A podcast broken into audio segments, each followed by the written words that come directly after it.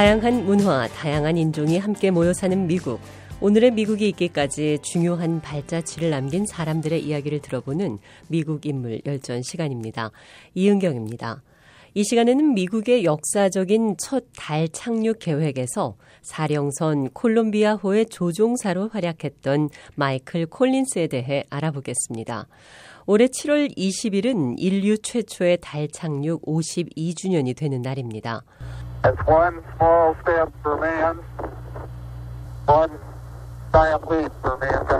1969년 7월 20일 미국 우주인 닐 암스트롱이 인류 최초로 달에 착륙했습니다. 착륙선 이글을 타고 달에 내린 암스트롱은 한 사람의 작은 발걸음이 인류의 거대한 도약이라고 첫 메시지를 보내왔습니다. 그 뒤를 이어 버즈 올드린도 내렸습니다. 이들은 달에 내리자마자 성조기를 꽂고 과학기기를 설치하며 사진도 찍고 돌을 수집하는 등 바쁘게 움직였습니다. 전 세계 약 6억 5천만 명이 역사적인 이 순간을 숨죽이며 지켜보는 동안 또 한 사람의 우주인은 달 주위를 비행하고 있었습니다. 달 궤도를 도는 사령선 콜롬비아호의 조종사 마이크 콜린스입니다. 그는 초조한 마음으로 다른 두 사람이 달에서 임무를 마치고 다시 하늘로 치솟을 때를 기다리며 달 상공을 돌고 있었습니다. 역사적인 최초의 달 여행을 간 우주인 3명 중 그는 유일하게 달에 발을 딛지 못한 사람이었습니다. 두 명의 우주인이 워낙 세상에 널리 알려지다 보니 그는 흔히 잊혀진 우주인, 역사상 가장 외로운 우주인으로 불리우기도 합니다. 달에서 21시간 36분이 지난 다음 달 착륙선 이글은 암스트롱과 올드린을 태우고 다시 이륙했습니다. 기다리던 콜린스는 사령선과 착륙선을 연결해 두 사람을 옮겨 싣고 지구로 향했습니다. 그는 달에 내리지는 않았지만 이 계획에서 누구 못지않은 공헌을 한 역사적인 인물이었습니다.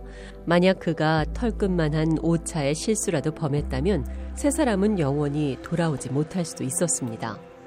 마이클 콜린스는 1930년 로마에서 태어났습니다.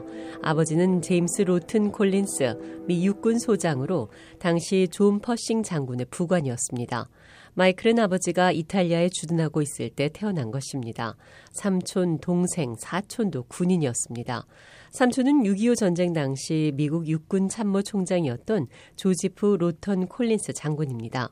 군인 집안에서 태어난 그의 일생에서 봉사와 임무는 가장 중요한 부분을 차지했습니다.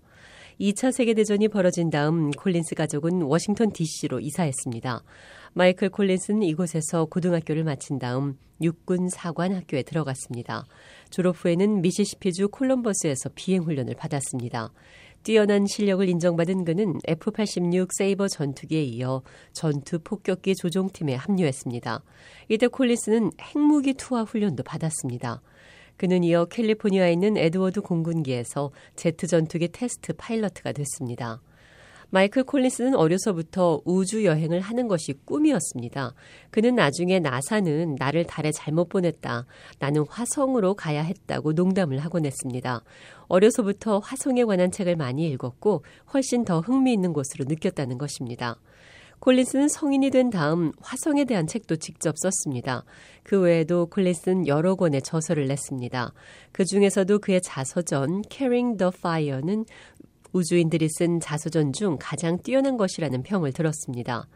콜린스는 존 글렌의 머큐리 애틀러스 6 우주 비행을 보고 난 후 우주인이 되기로 결심을 했습니다.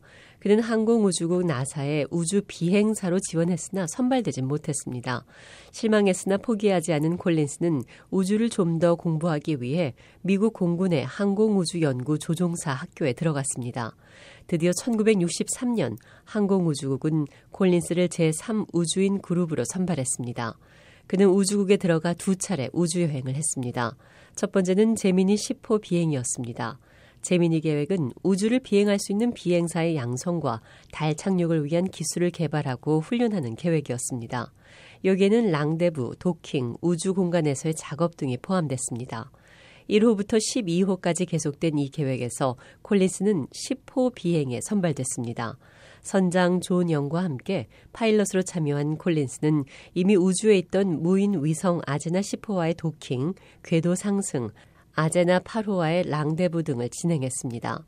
그는 우주 유영으로 아제나 8호로부터 우주 실험 장치를 회수했습니다. 콜린스는 이로써 우주 유영을 한 네 번째 미국 우주인이 됐습니다. 콜린스는 우주 유형이 달 여행을 위한 모든 것을 실험하고 확인하기 위한 중요한 것이었다고 말합니다. The spacewalks of Project Gemini were needed to prove that everything would be okay on the surface of the moon. 이어서 그는 달 탐사 계획인 아폴로 계획에 합류했습니다. 그리고 인류 최초로 달에 사람을 보내는 아폴로 11호의 조종사로 선발됐습니다. 아폴로 11은 콜린스의 마지막 우주 여행이었습니다. 1969년 7월 16일 사령관 닐 암스트롱, 달 착륙선 이글 선장 버즈 올드린, 사령선 콜롬비아의 조종사 콜린스를 태운 아폴로 11호가 플로리다에 있는 케네디 우주센터에서 발사됐습니다. 3, 2, one, zero. 거의 나흘간의 비행 끝에 이들은 달 궤도에 도달했습니다. 암스트롱과 올드린이 달 착륙선을 타고 내려간 다음부터 콜린스는 9만 6천여 킬로미터 상공에 달 궤도를 돌고 있었습니다. 휴스톤 지휘본부에서 텔레비전에 비치지 않는 사람은 당신밖에 없다며 미안한 듯 말하자 그는 그런 건 전혀 신경 쓰지 않는다고 대답했습니다.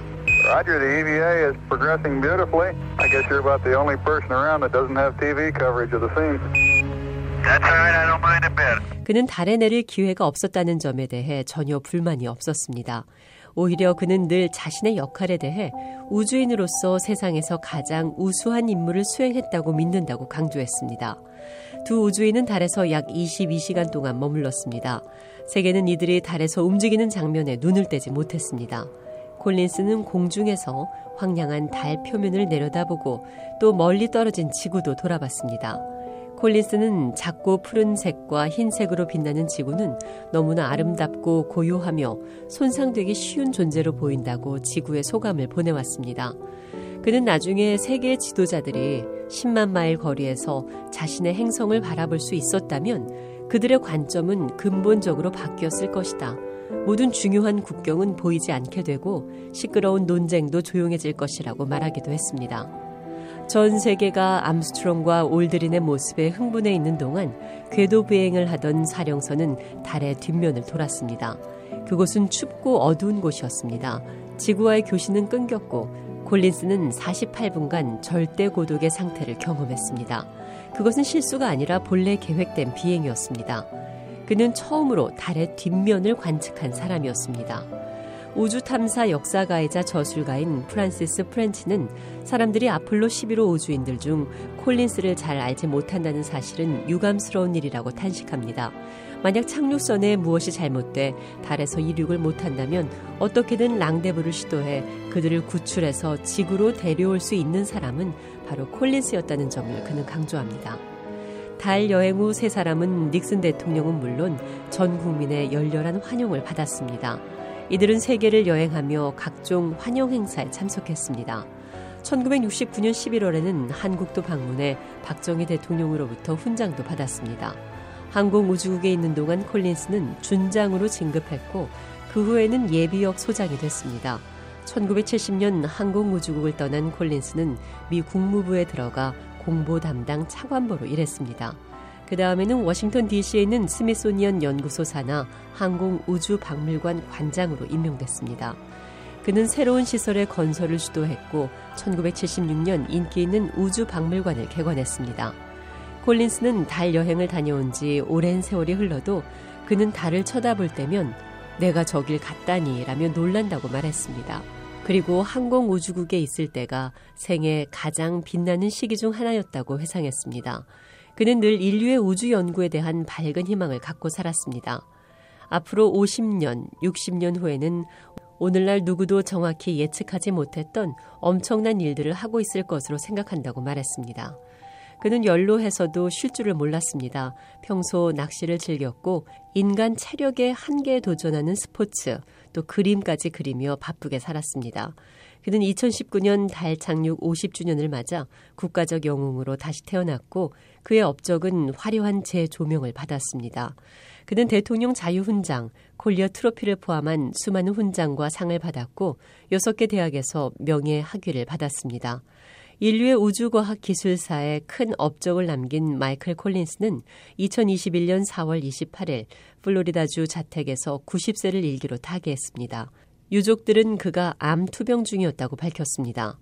그가 몸 담았던 항공우주국은 콜린스의 일이 무대 뒤에 서 있었든 전면에 서 있었든 그는 우주를 향한 첫 걸음을 뗀 지도자의 한 사람이었으며 인간 잠재성의 봉합을 열길 바라는 모든 사람의 친구라고 불렀습니다.